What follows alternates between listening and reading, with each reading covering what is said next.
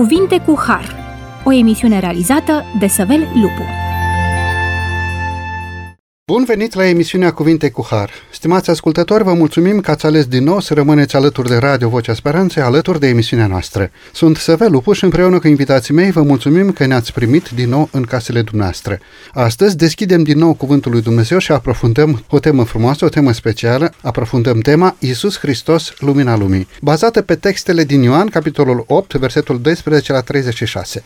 În ultima zi a sărbătorii tabernacolelor, Iisus predica într-o parte a templului numită trezorerie. Această parte a templului se pare că se afla în curtea femeilor, unde oamenii își lăsau contribuțiile. În timpul sărbătorii, această parte a templului era luminată noaptea într-un mod deosebit. Aici erau doi stâlpi înalți cu candelabre mari pline cu ulei. Lumina de la aceste candelabre era puternică, astfel că se răspândea până departe. Ceea ce spunea Isus le amintește probabil ascultătorilor săi despre acest cadru. Domnul și Mântuitorul nostru Iisus Hristos le-a vorbit și a zis, Eu sunt lumina lumii, cine mă urmează pe mine nu va umbla în întuneric, ci va avea lumina vieții.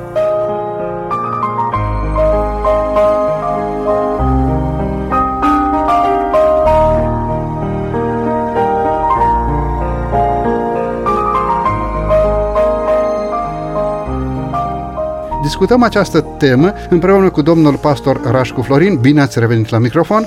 Bine v-am regăsit. Și cu domnul pastor Mădeciuc Remus. Bine ați revenit la microfonul emisiunii Cuvinte cu Har. Bine v-am regăsit. Fariseii nu sunt de acord cu Isus Hristos în această declarație despre el și reproșează, tu mărturisești despre tine însuți, deci mărturia ta nu este adevărată. Drept răspuns, Isus le-a zis, Chiar dacă eu mărturisesc despre mine însumi, totuși mărturia mea este adevărată, căci eu știu de unde am venit și unde mă duc. Dar voi nu știți nici de unde vin, nici unde mă duc. Textele din Ioan, capitolul 8, de la versetul 12-13 în continuare. Neacceptând argumentația Mântuitorului, fariseii îl întreabă pe Domnul Hristos, Unde este tatăl tău? Domnilor colegi și stimați ascultători, credeți că fariseii doreau să-L umilească pe Domnul Hristos făcând cumva referire la nașterea Lui? Ce ne spune Sfânta Scriptură în legătură cu aceste versete în care Mântuitorul se referă la sine însuși ca fiind lumină? Probabil că această declarație a Domnului Hristos i-a supărat pe farisei pentru că ei încearcă să contesteze acest adevăr potrivit căreia Iisus Hristos este lumina lumii. De ce credeți că fariseii îl întreabă pe Domnul Hristos unde este Tatăl tău? Fac ei cumva referință la faptul că Domnul Hristos s-a născut din Fecioara Maria? Domnule Rașcu, vă rog pe dumneavoastră. Da, se poate desprinde de aici un ton de malițiozitate din partea celor care le întreabă pe Domnul Isus Hristos. Uh, trebuie să nu uităm că în societatea și mentalitatea iudaică, totdeauna când pronunțai numele unui om, trebuia să pronunți și numele tatălui. Avem de a face în uh, echipa de ucenici a Domnului Isus Hristos cu Ioan, fiul lui Zebedei. Da? Nu avem uh, nume și pronume ci avem pronumele pe care îl purta fiecare om și se făcea trimitere la tatăl, iar valoarea unui om era văzută prin statutul pe care îl avea tatăl în mod special. Uh, ei nu-l cunoșteau pe tatăl lui Isus Hristos. Și atunci oamenii aceștia spun, unde este tatăl tău ca să înțelegem care este valoarea ta? Și atunci Hristos, în răspunsul pe care îl dă, reclamă o valoare intrinsecă și arată celor uh, care îl întreabă că valoarea lui nu constă în numele tatălui, ci tatăl este cunoscut prin el de data aceasta, nu el, fiul este cunoscut prin intermediul tatălui. Și aici nu arată diferență de valoare între el și tatăl, ci mai degrabă arată un raport de egalitate, dar prin rolul pe care îl avea Isus Hristos, îl face cunoscut pe tatăl și spune dacă m-ați fi cunoscut pe mine, l-ați fi cunoscut și pe tatăl, da? Voi nu mă cunoașteți nici pe mine, nici pe tatăl. Dacă m-ați cunoaște pe mine, l-ați cunoaște și pe tatăl meu. De aceea spune la un moment dat despre sine Mântuitorul atunci când își declină o identitate, Ioan 14 cu 6. Eu sunt calea, adevărul și viața. Nimeni nu vine la tatăl decât prin mine. Cel care vrea să-l cunoască pe tatăl trebuie să-l cunoască pe fiul. Pentru că Fiul este acela care s-a pus la dispoziția omenirei și noi am putut să-L înțelegem pe Tatăl prin intermediul Fiului. Spune la un moment dat Ioan capitolul 14, uh, de la versetul 1 mai departe, uh, la început a fost cuvântul și cuvântul era cu Dumnezeu și cuvântul era Dumnezeu. Toate au fost făcute prin el, nimic din ce a fost făcut n-a fost făcut fără el. Și versetul 14 spune cine este acest cuvânt. Și noi am văzut slava lui, o slavă ca slava singurului născut din Tatăl. Deci, slava Tatălui, caracterul Tatălui poate fi cunoscut doar prin intermediul uh, Fiului, care a fost cuvântul uh, și devine cuvânt întrupat pentru noi. Prin aceasta Iisus Hristos nu răspunde neapărat uh, în condițiile acestea răutății din substanța întrebării, ci mai degrabă le face cunoscut posibilitatea ca ei să-L cunoască pe Tatăl și provocarea ca ei să-L cunoască pe Fiul mai întâi de toate. În contextul discuției noastre despre Isus Hristos, lumina lumii, cum am interpretat dacă m-ați cunoaște pe mine, ați cunoaște și pe tatăl meu sau l-ați cunoaște și pe tatăl meu? Domnule Remus, ce credeți că dorea Domnul Hristos față în față cu acești farisei un pic obraznici, permiteți-mi să spun așa, pentru că aduceau în discuție niște semne de întrebare pe care poporul le punea asupra Domnului Hristos prin ei. Ce credeți că doreau acești farisei să pună în discuție despre Isus Hristos Mântuitorul, discuție la care Isus răspunde simplu, dacă m-ați cunoaște, ați cunoaște și pe Tatăl meu. Domnul Hristos se răspunde într-un mod foarte frumos cu Scriptura în mână. Domnul Hristos îi plăcea foarte mult să folosească cuvinte din Vechiul Testament, din ceea ce stă scris. El spune, eu sunt lumina lumii, cine mă urmează pe mine nu va umbla în întuneric, ci va avea uh, lumina vieții. Atunci când uh, ceremonia aceasta de aprinderea luminilor, a candelabrelor și a stâlpilor din de la sărbătoarea corturilor era, era îndeplinită, toată lucrarea aceasta era făcută în amintirea stâlpului de lumină care călăuzise pe poporul Israel prin pustie, dar mai era privită și ca un semn al venirii lui, lui Mesia.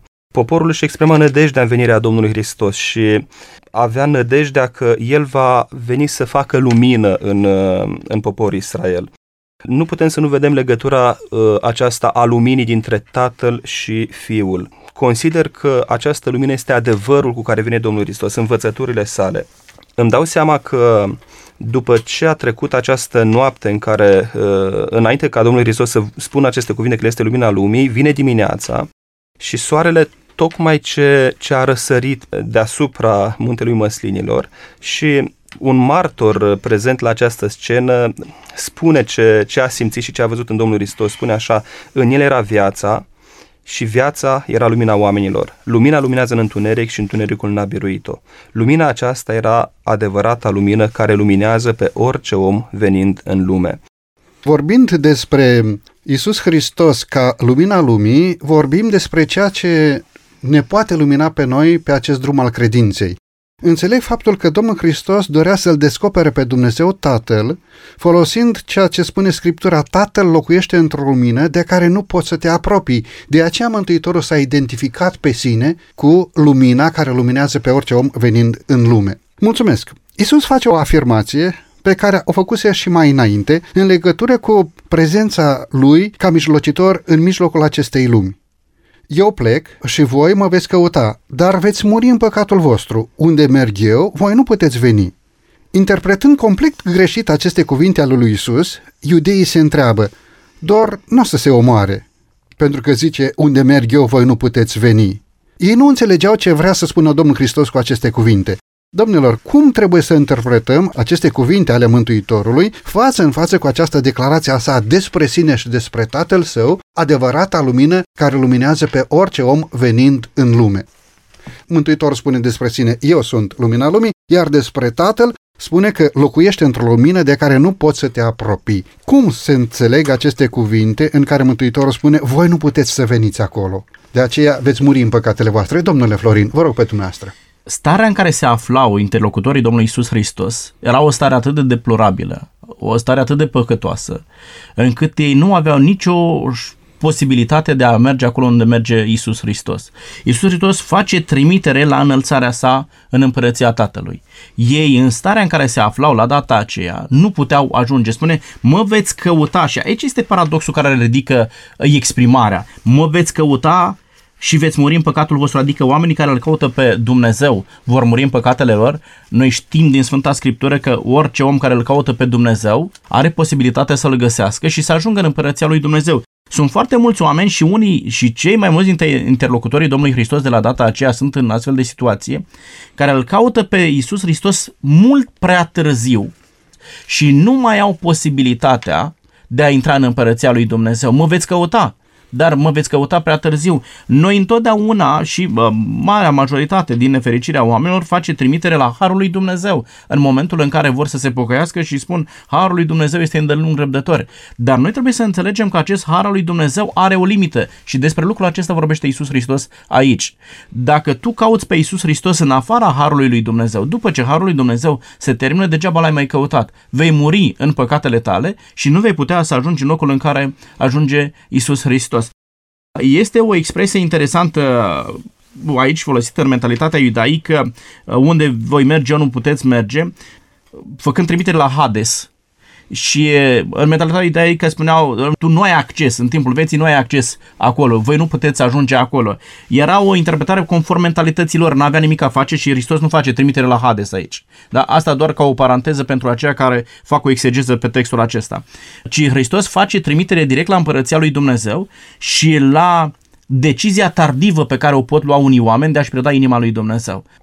Se poate spune că îl căutau pe Domnul Hristos, mă veți căuta, dar vor muri în păcatele lor, au murit în păcatele lor. De ce? Pentru că nu l-au primit pe Iisus Hristos ca Mesia. De aceea Mântuitorul le spune și veți muri în păcatul vostru. Care era acest păcat? Lepădarea lui Iisus Hristos ca și Mesia. Spune Ioan 5 cu 39, cercetați scripturile pentru că socotiți că în ele aveți viață veșnică, dar tocmai ele mărturisesc despre mine și nu vreți să veniți să vă mântuiesc având lumina în mijlocul lor, dar refuzând să fie luminați de această lumină. Doamne ferește să nu fim în aceeași situație și noi, cei care astăzi mărturisim despre Isus Hristos ca mântuitor personal, dar să-L refuzăm, să ne scoate din păcatele noastre, să iubim păcatul atât de mult încât să fim îndepărtați de Hristos, să nu observăm lumina care luminează pe orice om venind din lume. Mulțumesc frumos! Haideți să facem un pas înainte și să vă întreb ceva în legătură cu textul din Ioan, capitolul 8, versetul 25, în care fariseii îl întreabă pe Domnul Hristos în mod direct, Cine ești tu? Iisus Hristos face referire la existența sa din veșnicii și la faptul că El este promisul Mesia sau Hristosul, pe care acești conducători religioși ar fi trebuit să-L recunoască. Cu toate acestea, ei îl întreabă cu dispreț, Cine ești tu? Ce credeți că au încercat să insinueze fariseii? Domnule Mateciuc, vă rog pe dumneavoastră. Trebuie să ne ducem aminte că înainte ca să întrebe fariseii cine este Isus Hristos și să-L întrebe direct, însuși Domnul Hristos i-a întrebat pe ucenicii săi, cine zic oamenii despre mine că sunt? Cine zic oamenii că sunt? Și ucenicii s-au grăbit să dea răspunsul, tu ești prorocul, tu ești uh, Mesia, tu ești Fiul lui Dumnezeu. Dar voi, pentru voi, cine credeți că sunt? Pentru fariseii și conducătorii din uh, timpul Domnului Hristos, Domnul Hristos nu era decât uh, fiul templarului și mai mult decât atât era un uh, copil uh, născut în desfrău, așa spuneau ei.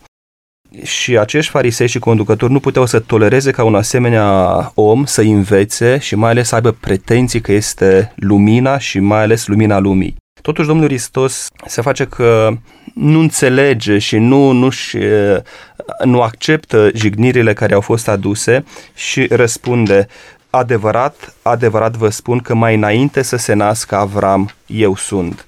Din nou revenim la tematica emisiunii noastre și anume Iisus Hristos ca lumina lumii. Să știți că lumina a fost întotdeauna un simbol al prezenței lui Dumnezeu încă de la crearea lumii. La început, cuvântul creator a făcut ca lumina să lumineze în întuneric, în acel abis.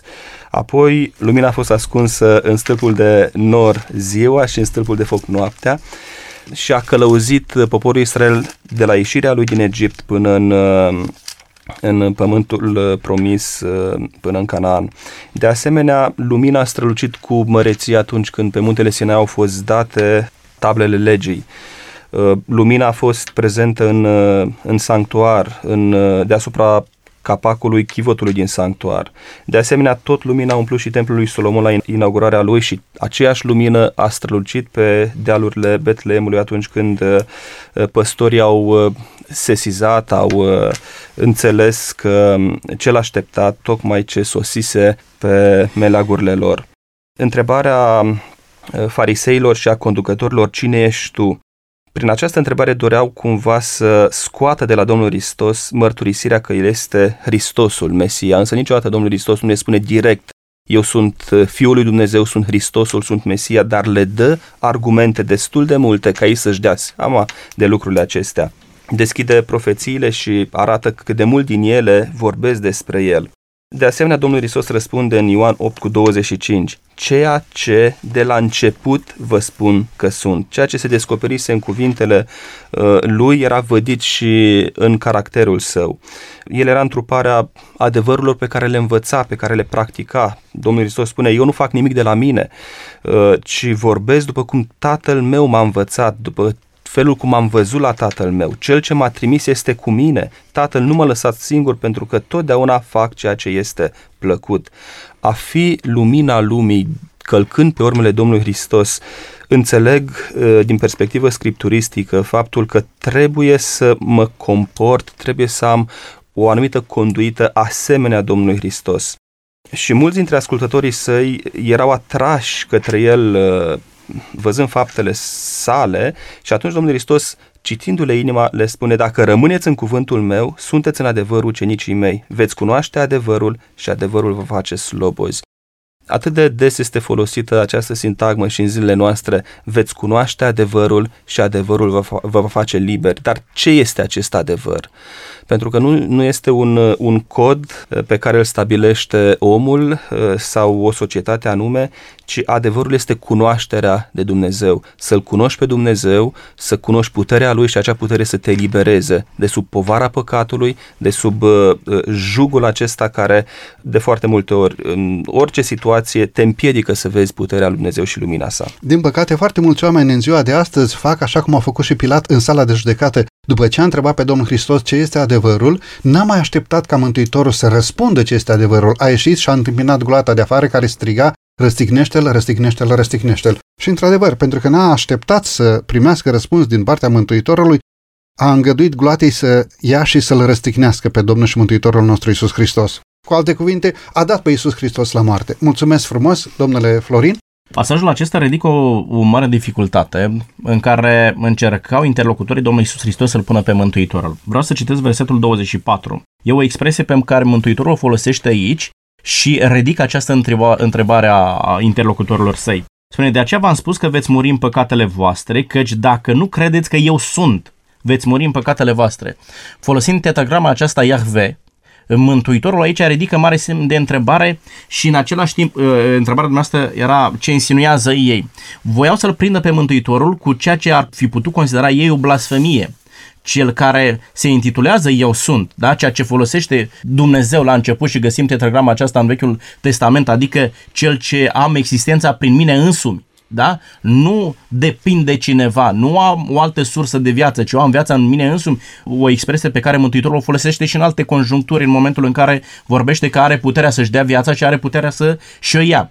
Ei, în momentul în care fariseii aud această expresie eu sunt, întreabă, dar cine ești tu? Uitați-vă la expresia aceasta enfatică. Cine ești tu?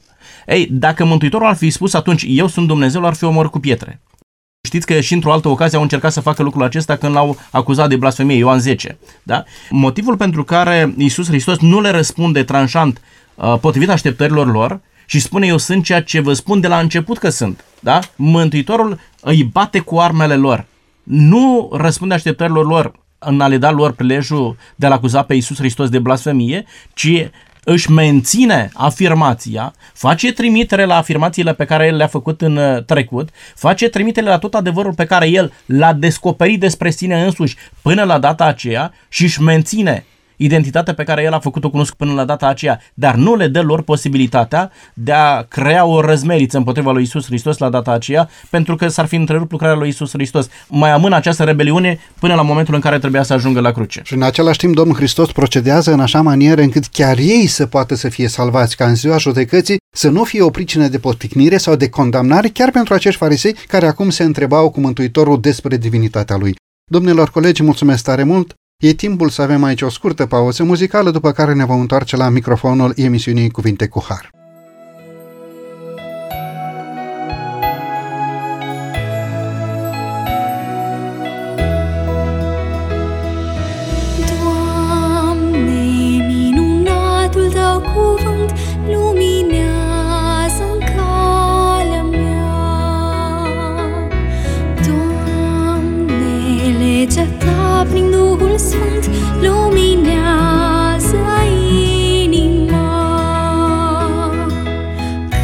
Mi-ar fi de greu, Tu ești păstorul meu. Știu că Tu ești de partea mea. Deci n-am de ce fugi, căci Tu mă vei păzi. Știu că nu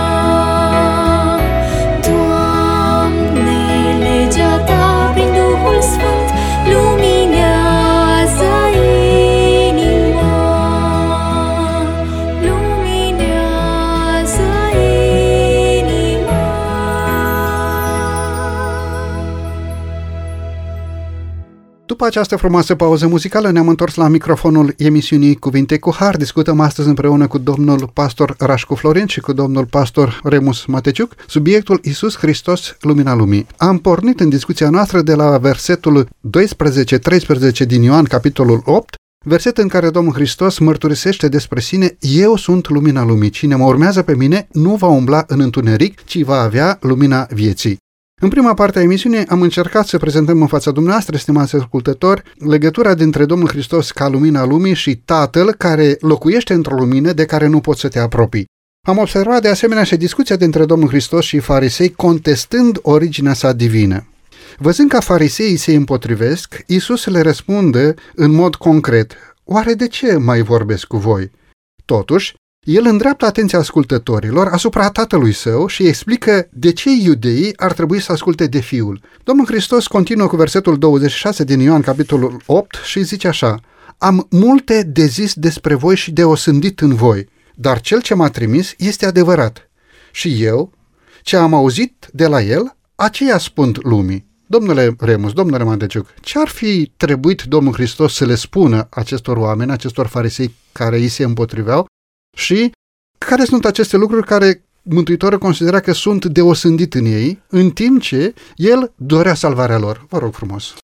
Întâi Domnul Hristos le spune acele cuvinte de dragoste și de îndemn la inimilor lor și anume de a se întoarce la Tatăl. Fiindcă atât de mult a iubit Dumnezeu lumea că a dat pe singurul său fiu pentru ca oricine crede în el să nu piară, ci să aibă viața veșnică. Acest îndemn, acest strigăt de întoarcere a lui Dumnezeu se adresa și cărturarilor și fariseilor și conducătorilor poporului Israel din timpul acela. Însă ei nu puteau să audă aceste îndemnuri, aceste strigăte din partea lui Dumnezeu pentru că aveau păcat în inima lor.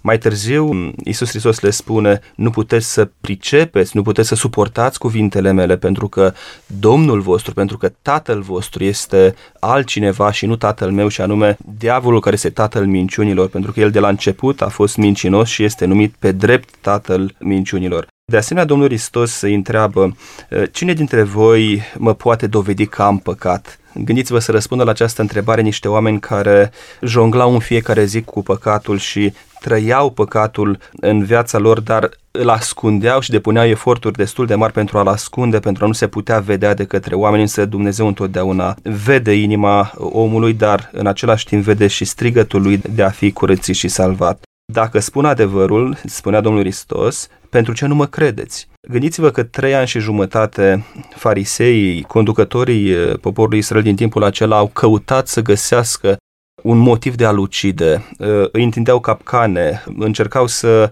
îl pună în situații de crize sau în situații complicate în așa fel încât să găsească motivul pentru care ei să-l poată, să-l poată ucide. Într-un final au și reușit, însă în același timp gândiți-vă, demonii uh, erau constrânși să mărturisească tu ești Sfântul lui Dumnezeu, în timp ce demonii cu o experiență atât de vastă de mii de ani ajungeau la concluzia și la, la realitatea aceasta, la adevărul acesta, ei nu puteau să vadă, nu puteau efectiv să vadă că Isus Hristos este lumina lumii. Domnule Mateciuc, vreau să vă întreb ceva. Credeți că lumina trebuie apărată chiar cu prețul sacrificiului? Vedem că Domnul Hristos nu poate să mărturisească altfel decât cum era adevărata lumină venind în lume, o oglindire a slavei Tatălui. Credeți că adevărul, lumina, trebuie apărată chiar cu prețul vieții? Pe Domnul Hristos uh, l-a costat răstignirea pe cruce. Acum nu venise timpul ca să fie omorât cu pietre. Ce puteți da. să spuneți despre cei credincioși care apără lumina sau adevărul cu prețul sacrificiului? Domnul Hristos spune despre sine, eu sunt lumina lumii și apoi spune despre noi și ne spune nouă și celor de astăzi, celor din secolul 21, că voi sunteți lumina lumii ce poate fi mai important sau mai valoros pe lumea aceasta decât adevărul? Să știi că aperi adevărul și mai mult decât atât, să știi că trăiești adevărul. Una este să aperi adevărul și să vorbești despre adevăr și alta este să trăiești acel adevăr și să iubești adevărul, la fel și în cazul luminii. Una este să vorbești despre lumină, să vorbești despre Hristos și cu totul altceva este să fii lumină și să te comporți așa cum uh, ai văzut la cel ce spune că este lumina lumii. Dacă privim în istorie, în arenele romane, atunci când oamenii au fost puși în situația, când creștinii au fost puși în situația aceasta de a alege între a urma adevărul sau uh, lumina și al uh, lepăda adevărul și lumina, întotdeauna uh, cei care l-au iubit pe Hristos și au crezut în făgăduințele sale au ales să își sacrifice până și viața lor pentru a păstra acel adevăr și a fi o lumină așa cum a văzut la Isus Hristos. Mulțumesc frumos! Din păcate sunt și unii creștini care pentru mult mai puțin sacrifică adevărul și sacrifică lumina. Poate pentru o ambiție, poate pentru o plăcere, știu eu, poate pentru o declarație care i-ar inculpa sau diferite alte lucruri. Poate pentru câteva beneficii materiale vând adevărata lumină și trăiesc în, în întuneric sau trăiesc în întuneric de plin. Mulțumesc frumos! Domnule Rașcu? Este trist că starea pe care o reclamă Mântuitorul în acest context al vorbirii și vorbim de Ioan 8 aici, e o stare ce se regăsește până astăzi. Aș sta și m-aș gândi dacă Mântuitorul ne-ar spune nouă astăzi mai am multe lucruri cu care să vă învinovățesc, care ar fi lucrurile societății de astăzi. Cu ce ar putea învinovăți Mântuitorul societatea contemporană nouă? M-aș gândi aici probabil la indolență, la neglijență, secularism, nu ne mai interesează lucrurile spirituale, important este să-mi trăiesc clipa de față, contează foarte mult confortul meu personal, da? Contează foarte mult ce aș putea face să prosper din punct de vedere material, să mă pot dezvolta profesional, să am o familie în regulă, să am o popularitate, să am o imagine bună. Dar uh, mai presus sau dincolo de toate acestea, uh, oamenii nu reușesc să vadă care este chintesența existenței lor. Pentru că Mântuitorul la asta se referă. Uitați-vă, punctul de plecare este cel uh, legat de existență. Mântuitorul spune, eu sunt cel ce sunt. Da? Și vorbește, eu am existența prin mine însumi. Dar voi, voi cine sunteți? Voi știți care este identitatea voastră? Voi știți de unde veniți? Știți pe cine învinovățiți la momentul de față? Voi nu înțelegeți că cel ce este, cel care are existența în el însuși, vine la voi pentru a vă întinde o mână de viață, spre viață și voi tocmai asta respingeți. Eu mă întreb societatea de astăzi dacă l-ar avea în centrul ei pe Iisus Hristos, ar avea o altă atitudine față de el? Spune versetul uh, 28-29, când veți înălța pe Fiul omului, atunci veți cunoaște că eu sunt și că nu fac nimic de la mine însumi, ci vorbesc după cum m-a învățat tatăl meu. Cel ce m-a trimis este cu mine, tatăl nu m-a lăsat singur, pentru că totdeauna fac ce îi este plăcut. Atenție! Face referire la un moment în care oamenii își vor da seama cine este Isus Hristos, dar pentru unii vor fi, va fi prea târziu face referire la momentul înălțării pe cruce a Domnului Isus Hristos aici. În momentul în care Mântuitorul a fost înălțat pe cruce, mulți au crezut în el. Vă aduceți aminte când stăteau chiar ostașii sub cruce și au văzut evenimentele care s-au întâmplat acolo, ei au spus cu adevărat, el este, da? Chiar sutașul roman declară aceste cuvinte. Exact, Cu exact. adevărat, omul acesta era Fiul lui Dumnezeu. Pentru că ei au stat în proximitatea Domnului Isus Hristos. Uneori stăteau să-L pândească dacă nu vorbește împotriva stăpânirii romane. Și unii dintre ei au ajuns la convingerea că acesta este Fiul lui Dumnezeu și exclamă lucrul acesta la cruce. Ne gândim la Nicodim. Uh, Nicodim nu l-a recunoscut pe Domnul Hristos decât după ce Hristos a fost înălțat pe cruce. Vă aduceți aminte de discuția dintre Nicodim și Mântuitorul Iisus Hristos, Ioan 3. Da? Uh, Se face la un moment dat că nu înțelege ce înseamnă ca el să se nască din nou, să intre din nou în pântecele Maicii sale, să se nască un om bătrân. Și atunci Mântuitorul îi aduce aminte de înălțarea șarpelui în pustie de către Moise. Da? Și spune, după cum a fost înălțat șarpele în pustie, tot așa va fi înălțat fiul omului. Ei, în momentul în care Nicodim îl vede înălțat pe cruce, pe Iisus Hristos, își aduce aminte de discuția aceea și îl recunoaște ca mântuitor personal în mod public, chiar dacă până atunci cocheta cu sentimente bă, bune față de Iisus Hristos, dar nu avea puterea să recunoască în mod public. La cruce, el recunoaște. Și așa cum a făcut Nicodim, așa cum a făcut sutașul, uh, ostașul acela roman, mulți l-au recunoscut pe Iisus Hristos atunci pentru unii a fost în regulă, dar pentru unii e posibil să fie prea târziu dacă amâni momentul acela în care să recunoști cine este Isus Hristos. Pentru că pilonul central al unei credințe, a, pilonul central al unei religii, dacă este să mergem până, până acolo, este tocmai această cunoaștere și recunoaștere a lui Isus Hristos. Vă aduceți aminte că ceea ce îi dă mântuirea tâlharului de pe cruce este recunoașterea lui Isus Hristos ca Dumnezeu. Da? Și Mântuitorul îi promite în momentul acela că atunci când el va ajunge în împărăția cerurilor, îi va putea da posibilitatea acestui tâlhar să ajungă în împărăția lui Dumnezeu. Aduceți-vă aminte ce spune Mântuitorul Iisus Hristos, Ioan 17 cu 3. Și viața veșnică este aceasta, să te cunoască pe tine singurul Dumnezeu adevărat și pe Iisus Hristos, pe care l-ai trimis tu. În condițiile în care tu îl cunoști pe Dumnezeu și pe Iisus Hristos pe care Dumnezeu Tatăl l-a trimis pe pământul acesta la inițiativa Fiului, să nu uităm lucrul acesta, atunci abia oamenii vor putea intra în posesia mântuirii. Da? Și Hristos spune, nu fac lucrul acesta de unul singur, Tatăl nu m-a lăsat singur pentru că totdeauna fac ce este plăcut lui. Și aici aduce în atenția lor colaborarea pe care Hristos continuă să o aibă cu Tatăl și identitatea lui se regăsește, identitatea Tatălui se regăsește în faptele Fiului. Spune la un moment dat, cât este ziua, trebuie să fac lucrările celui ce m-a trimis, da? Adică uh, Iisus Hristos este și un ambasador a Tatălui. De asta mai devreme le spune interlocutorilor săi, dacă m-ați cunoaște pe mine, l-ați cunoaște și pe Tatăl meu. Dar ei nu aveau interesul să-L cunoască pe Dumnezeu, ci mai degrabă aveau interesul să-L denigreze, să-i denigreze uh, identitatea lui Iisus Hristos pentru că nu aveau un tată biologic care să-i fie recunoscut și prin prisma căruia Hristos să devină recunoscut. Exact cum uh, le-a spus Domnul Hristos lui Nicodim și celor din vremea lui, exact în același mod Domnul Hristos le-a răspuns și acestor farisei. Când veți înălța pe Fiul omului, atunci veți cunoaște că eu sunt și că nu fac nimic de la mine însumi, ci vorbesc după cum Tatăl meu m-a învățat să vorbesc. Mulțumesc uh, frumos! Discutăm astăzi despre Isus Hristos, lumina lumii, care luminează pe orice om venind în lume. Haideți să luăm din nou aici o scurtă pauză muzicală, după care ne vom întoarce la microfoanele emisiunii Cuvinte cu Har.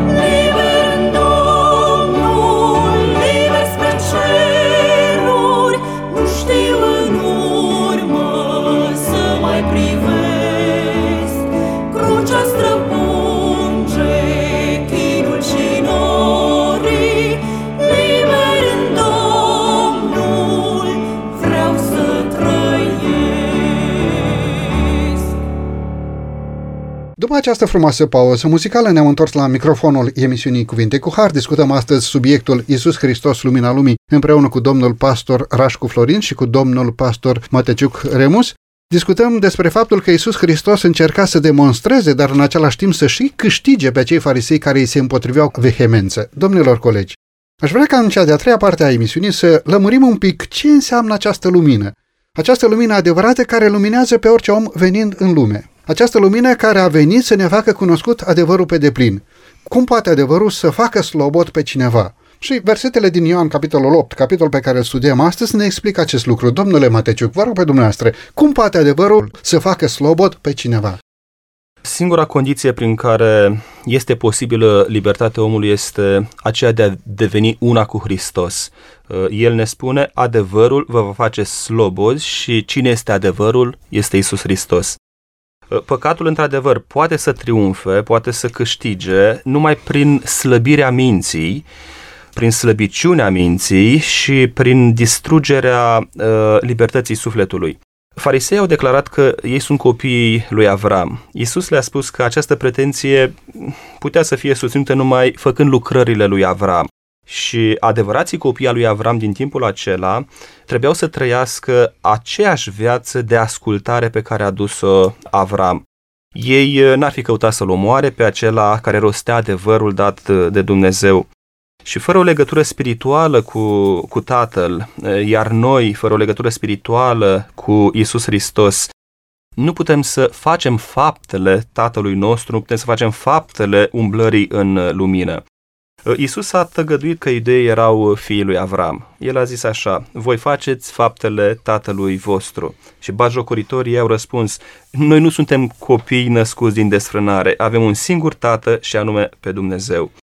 Uh, vedeți cuvintele acestea ca aluzie la împrejurările nașterii Domnului Hristos intenționau pe de o parte să fie un atac împotriva Domnului Hristos și a verdigității adevărurilor pe care el le rostea, dar urma să slăbească și încrederea sau doreau ca uh, aceste cuvinte să slăbească încrederea ascultătorilor, celor puțini sau mulți care credeau în, uh, în Domnul Hristos.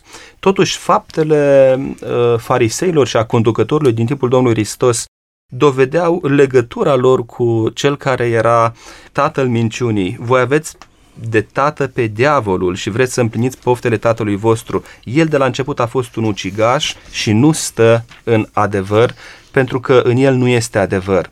Pentru că vă spun adevărul, nu mă credeți.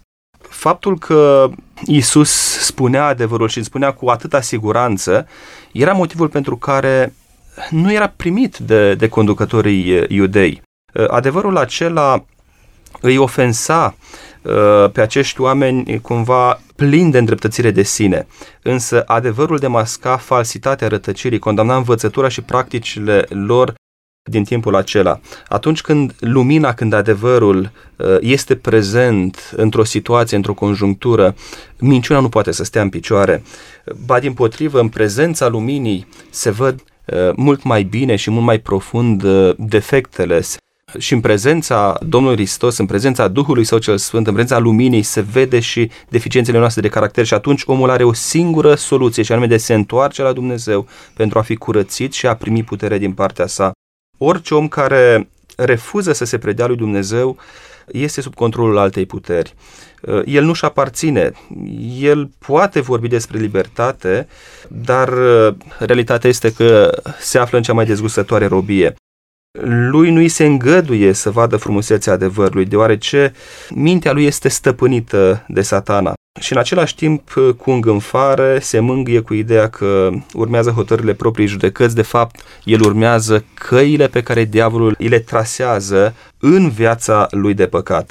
Și Isus Hristos spune acestor oameni și celor din, uh, din timpul său, dacă Fiul vă va face slobozi, veți fi cu adevărat slobozi. Legea Duhului de viață în Isus Hristos m-a izbăvit de legea păcatului și a morții, spune uh, Apostolul Pavel în Romani 8 cu 2. Prezența luminii, prezența lui Isus Hristos în viața unui om îți dă o altă perspectivă, îți oferă acea curățire de care ai nevoie și puterea de a merge mai departe. Înțeleg din ceea ce spuneți dumneavoastră că nu ascultarea de cuvântul lui Dumnezeu înrobește. Deci nu ascultarea de legea lui Dumnezeu te pune sub o anumită robie a ascultării, ci din contra, în momentul în care calci în picioare cuvântul lui Dumnezeu și îți permiți păcatul în viață, atunci păcatul de fapt începe să înrobească pe om și câteodată înrobește atât de mult încât omul nu mai poate să scape de această robie a păcatului. Cuvântul, cuvântul scris spune și ne face o promisiune, uh, veniți să ne judecăm și de vor fi păcatele voastre cum uh, este cărmâzul, se vor face albe ca zăpada.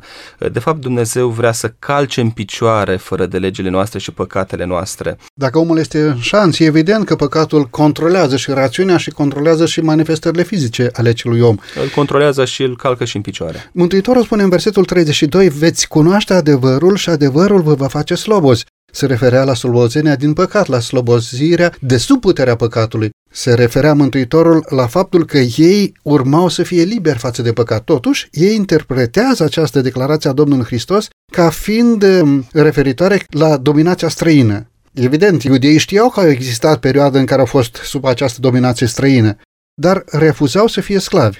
Însuși Iisus subliniază faptul că ei totuși sunt sclavi. Domnilor, față de ce erau sclavi acești iudei și cum putea să fie ușurată această robie care apăsa pe umerii celor din perioada Domnului Hristos și care, din păcate, apasă câteodată și pe umerii noștri, a generațiilor contemporane, iar Mântuitorul în profeție declară faptul că în timpul sfârșitului va fi o stare de lucruri în care oamenii vor iubi mai mult minciuna decât adevărul. Cine poate să ușureze această robie? Cine poate să facă acest lucru? Și apoi, care este rolul omului? Care este rolul persoanei? Persoana înrobită față de păcat trebuie să facă și ea ceva? Sau este doar o lucrare garantată de Dumnezeu pe care o execută Dumnezeu în viața celui care își dorește eliberarea? Domnule Florin, domnule Rașcu, vă rog. Da, într-adevăr, recunoaștem o aversiune pe care poporul iudeu o are față de ideea de a fi sclav. Nu uitați că de la început iudeii au fost un popor de nomazi, au călătorit din loc în loc și au păscut oile unde au găsit pășunile cele mai bune, au avut dorința de a fi liber, de a-și controla viața și a-și o construi după bunul lor uh, plac. Uh, ideea aceasta de sclav nu era tocmai o idee plăcută lor. Pe de altă parte, este ironia sorții, parcă. Dacă ne uităm de-a lungul istoriei acestui popor, totdeauna au fost hăituiți, au fost prigoniți, au fost înrobiți, da, și ei nu au uitat nici robia egipteană, nici cea asiriană pentru regatul de nord, nici robia babiloniană pentru regatul de sud și așa mai departe, și apoi succesiunea prin cele patru imperii uh, prin care au trecut. Însă, se întâmplă un lucru aici pe care interlocutorii Domnului Hristos ar fi trebuit să-l înțeleagă și la care face trimitere Domnul Isus Hristos. Atunci când le vorbește de sclavi, imediat în mintea lor apare identitatea pe care ei o poartă prin părintele lor Avram. Ei întotdeauna au spus, noi suntem copiii lui Avram, da, Avram, tatăl credincioșilor. Și au revendicat dreptul la mântuire prin prisma tatălui lor. De aceea îl întreabă la un moment dat pe Hristos, dar tatăl tău cine este? Da? Unde este tatăl tău? Noi avem de tată pe Avram. Aș vrea să nu uităm uh, istoria pe care o înregistrează Avram într-un mod uh, destul de trist și se perpetuează până la momentul de față. Avram are doi fii, Isaac și uh, Ismael. Ei erau descendenții lui Isaac. În condițiile acestea, ei se văd ca fiind uh, descendenții fiului al lui Isaac. Dintotdeauna a existat conflictul acesta între fiii fiului Isaac și fiii robului Ismael. Da? Și din nefericire, uh, conflictul acesta s-a perpetuat până în ziua de astăzi, da? între ceea ce vedem lumea creștină, descendenții lui Isaac, și lumea musulmană, descendenții lui Ismael. Când stau de vorbă la momentul de față cu Isus Hristos, ei spun, stai un pic, noi nu suntem din Ismael, noi suntem din Isaac, noi nu suntem și n-am fost niciodată robi, noi suntem uh, descendenții fiului da? Adică de ce să ne, ne spui tu că sunt sclavi? Și întotdeauna ei au făcut trimitere pentru credința lor la tatăl lor, la Avram. Și aici Mântuitorul spune, fiul lui Avram nu este cel care se numește, ci cel care face ceea ce a făcut Avram. Da? Ca faceți, la un moment dat, spune Hristos, faceți fapte vrednice de pocăință. Adică voi confirmați identitatea pe care o revendicați. Trebuie să demonstrați într-un mod practic, comportamental, că ceea ce voi cereți, ceea ce voi revendicați, există în realitate. Voi sunteți niște copii credincioși al lui Dumnezeu. Robia despre care vorbește Isus Hristos aici și despre care le spune că se pot elibera, este robia de sub păcat. Ei erau robi prejudecăților, preconcepțiilor, mentalității spune la un moment dat Ezechiel capitolul uh, 20, versetul 11. Și le-am dat și legile mele, poruncile mele pe care trebuie să le păzească omul ca să trăiască prin ele. Da? Uh, reținem lucrul acesta. Mântuitorul Dumnezeu le dă 10 porunci pentru lucrul acesta ca omul să trăiască prin ele. Poporul iudeu, prin intermediul fariseilor, căturoarelor, saducheilor, au mai construit încă alte 600 de porunci pentru, cele, pentru decalog, pentru cele 10 porunci, pentru ca ei să-și îndeplinească scopurile, interesele, confortul personal prin intermediul acelor porunci. Și îi înrobește astfel pe cei din popor, da, oamenii simpli, uh, îi înrobește prin poruncile pe care ei le dau. Și atunci Mântuitorul le spune în versetul 32, veți cunoaște adevărul. Care adevăr? Cele 10 porunci pe care Dumnezeu le dă ca omul să trăiască prin ele. Și după ce cunoaște, veți cunoaște adevărul acesta prin intermediul lui Isus Hristos și vorbim aici de spiritul legii, pentru că ei păzeau uh, legea aceasta a lui Dumnezeu în forma ei și nu în fondul legii, vă aduceți aminte de momentul în care tânărul bogat vine la Isus Hristos și spune, bunule învățător, ce trebuie să fac ca să primesc viața veșnică? Și atunci Mântuitorul face referire la ceea ce el credea. Și tu își spune, de ce mă întreb? Știi poruncile, da? Fă acesta. Și învățătorul spune, doamne, dar lucrul acesta l-am făcut din tinerețea mea. Da? Și el uh, știa cu siguranță că prima parte a poruncilor, cea cu referire la Dumnezeu, a îndeplinit-o cu exactitate. Dar Mântuitorul spune, îți lipsește un singur lucru. Du-te și vinde tot ce ai, de săracilor, apoi vino și urmează-mă. De ce? Pentru că a doua parte a poruncilor care privea relația cu semenul, erau deficitare toți la, la capitolul acesta. Vă dau un exemplu. Legea aceasta pe care i-au pus-o, numită de corban. Adică dacă avea un lucru, da, presupunem că avea o căruță și venea tatăl lor și spunea, uite, te rog, dă și mie căruța să mă duc până la piață. Cu ea îi spunea, nu este de corban, adică un lucru închinat Domnului. Nu am voie să ți-l dau ție, pentru că lucrul acesta e închinat în slujba Domnului, dar ei se foloseau de lucrul acela. Adică legi pe care ei le puneau pentru a-și îndeplini interesele proprii și au înrobit, au dus poporul lui Deu în robia, în întunericul păcatului. Și atunci Hristos le spune, când veți cunoaște adevărul lui Dumnezeu, degajat de toate aceste porunci, prejudecăți, preconcepții, veți deveni liberi sau veți redeveni liberi, așa cum ați fost în momentul în care ați primit poruncile lui Dumnezeu. Ei au ieșit odată de sub robia egipteană și au primit poruncile lui Dumnezeu atunci ei și-au câștigat libertatea. Da? Pe muntele Sinai, în momentul în care Dumnezeu le dă poruncile, ca să trăiască prin ele. Dar de la momentul acela, până la momentul vorbirii lui Isus Hristos cu o, acești farisei, ei au înnegurat poporul acesta prin alte porunci pe care ei le-au pus. Ei aveau nevoie să se degajeze de toate lucrurile acestea, de toate păcatele acestea, pentru că erau păcate făcute cu acte, dacă am putea spune așa da? păcatele prin intermediul cărora ei au condus pe poporul acesta Israel la robie. Aveau nevoie, nu doar ei, ci întregul Israel, întregul popor iudeu, să cunoască adevărul lui Dumnezeu și să redevină liber, adică să-L cunoască pe Iisus Hristos. Eu sunt calea, adevărul și viața ei. Puteau veni la uh, Dumnezeu Tatăl decât doar prin intermediul acestui adevăr prin Isus Hristos. Versetul Scripturii spune foarte frumos, versetul 34, adevărat, adevărat vă spun, le-a răspuns Isus, că oricine trăiește în păcat este rob al păcatului. Dacă Fiul eliberează, veți fi cu adevărat liber. Aceasta este declarația Mântuitorului. În momentul în care Isus Hristos aduce eliberarea de sub robia păcatului, atunci omul chiar poate trăi liber față de păcat. Domnilor uh, colegi, stimați ascultători, pentru ultimele două minute din emisiunea de astăzi, aș dori să vă întreb cum poate creștinul să fie lumina lumii. Aș vrea să discutăm pentru câteva momente pasajul din Matei, capitolul 5, versetul 14 în continuare, în care Domnul Hristos declară despre credincios, despre cei creștini, despre oameni care se supun voiei divine, voi sunteți lumina lumii. O cetate așezată pe un munte nu poate să rămână ascunsă. Și oamenii n-aprind lumina ca să o pună sub obroc, ci o pun în sfeșnic și luminează tuturor celor care sunt în casă. Tot așa să lumineze și lumina voastră înaintea oamenilor, ca ei să vadă faptele voastre bune și să slăvească pe Tatăl vostru care este în ceruri.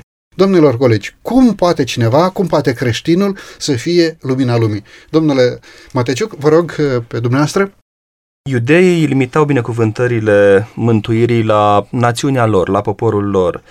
Însă Hristos vine și le arată că mântuirea este dată întregii lumi, este, este precum lumina soarelui. Ea aparține tuturor.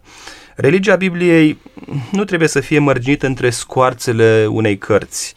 Uh, nici între zidurile unei biserici, așa cum uh, vedem uh, de multe ori astăzi întâmplându-se acest lucru.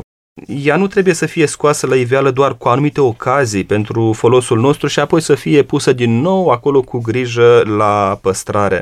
Ea trebuie să să sfințească viața noastră de toate zilele și să dea pe față în toate aspectele vieții noastre, în, to- în toate tranzacțiile de afaceri, în toate legăturile noastre sociale, trebuie să, să se vadă lumina uh, aceasta a lui Isus Hristos. Cea mai mare eroare a minții omenești în zilele lui uh, Isus Hristos era aceea că o simplă cunoaștere a adevărului constituie neprihănirea. În toată experiența omenească se dovedește că o cunoaștere teoretică a adevărului nu este îndestulătoare pentru mântuire. Nu cunoașterea produce roadele neprihănirii. Uh, zelul pentru ceea ce se numește adevăr teologic este uh, deseori însoțit de o ură față de adevărul curat, adevărul scripturistic. Dacă ne uităm în uh, cele mai întunecate capitolele istoriei, vedem cum crime oribile au fost săvârșite de bigoți religioși în numele religiei. Farisei pretindeau că sunt fiii lui Avram și se lăudau că au stăpânire peste cuvintele lui Dumnezeu chiar, dar uh, aceste, această cunoștință a lor nu i-a ferit de egoism, de răutate, de lăcomie, uh, de crimă și de minciună. Uh, vedeți, ei, deși, deși se considerau cei mai religioși oameni din lume, așa zisa lor drept credincioșie, nu i-a oprit, nu i-a limitat în planul lor de a-L răstigni pe Isus Hristos, pe Domnul Mărturiei și Domnul Adevărului. Cum arată un creștin astăzi ca fiind lumina lumii? Este foarte simplu. Domnul Hristos spune, dacă mă iubiți, veți păzi poruncile mele. A călca pe urmele lui Isus Hristos reprezintă a trăi în adevăr. A, a vorbi cuvintele lui înseamnă a trăi în adevăr veți cunoaște adevărul și adevărul vă face liber. Cunoașterea de Isus Hristos este esența, este chintesența umblării omului pe acest pământ. Desigur, a omului duhovnicesc, pentru că nu toți aleg acest lucru. Urmașii lui Hristos trebuie să fie mai mult decât o lumină în mijlocul oamenilor. Ei sunt lumina lumii, așa trebuie să fim și noi. Isus le spune tuturor acelora care poartă numele său voi v-ați predat mie și eu v-am dat pe voi lumii ca reprezentanța ai mei. După cum tatăl meu m-a trimis pe mine în lume, tot așa, zice el, i-am trimis și eu pe ei în lume. Ioan 17 cu 18. Domnilor colegi, mulțumesc tare mult pentru prezența dumneavoastră la această emisiune. Domnule Rașcu, mulțumesc frumos! Și eu vă mulțumesc tare Domnule Mateciuc, mulțumesc frumos pentru prezența dumneavoastră la microfonul emisiunii Cuvinte cu Har. Mulțumesc pentru invitație. Chiar dacă Domnul și Mântuitorul nostru Isus Hristos este marele izvor de lumină, să nu uiți, iubite creștin, stimate ascultător, că El, Mântuitorul, este descoperit prin dumneata, prin unelte omenești, prin noi oamenii. Binecuvântările lui Dumnezeu sunt revărsate peste uneltele omenești și prin uneltele omenești. Însuși Iisus Hristos vine în lume ca fiu al omului. Natura omenească, unită cu natura dumnezeiască, trebuie să vină în contact cu ceea ce este omenesc. Biserica Domnului Hristos, fiecare ucenic al Mântuitorului, este mijlocul hotărât de cer pentru ca lumina care vine în lume să se descopere omului ca și descoperire a lui Dumnezeu față de noi oamenii. Mulțumim lui Dumnezeu pentru această lumină.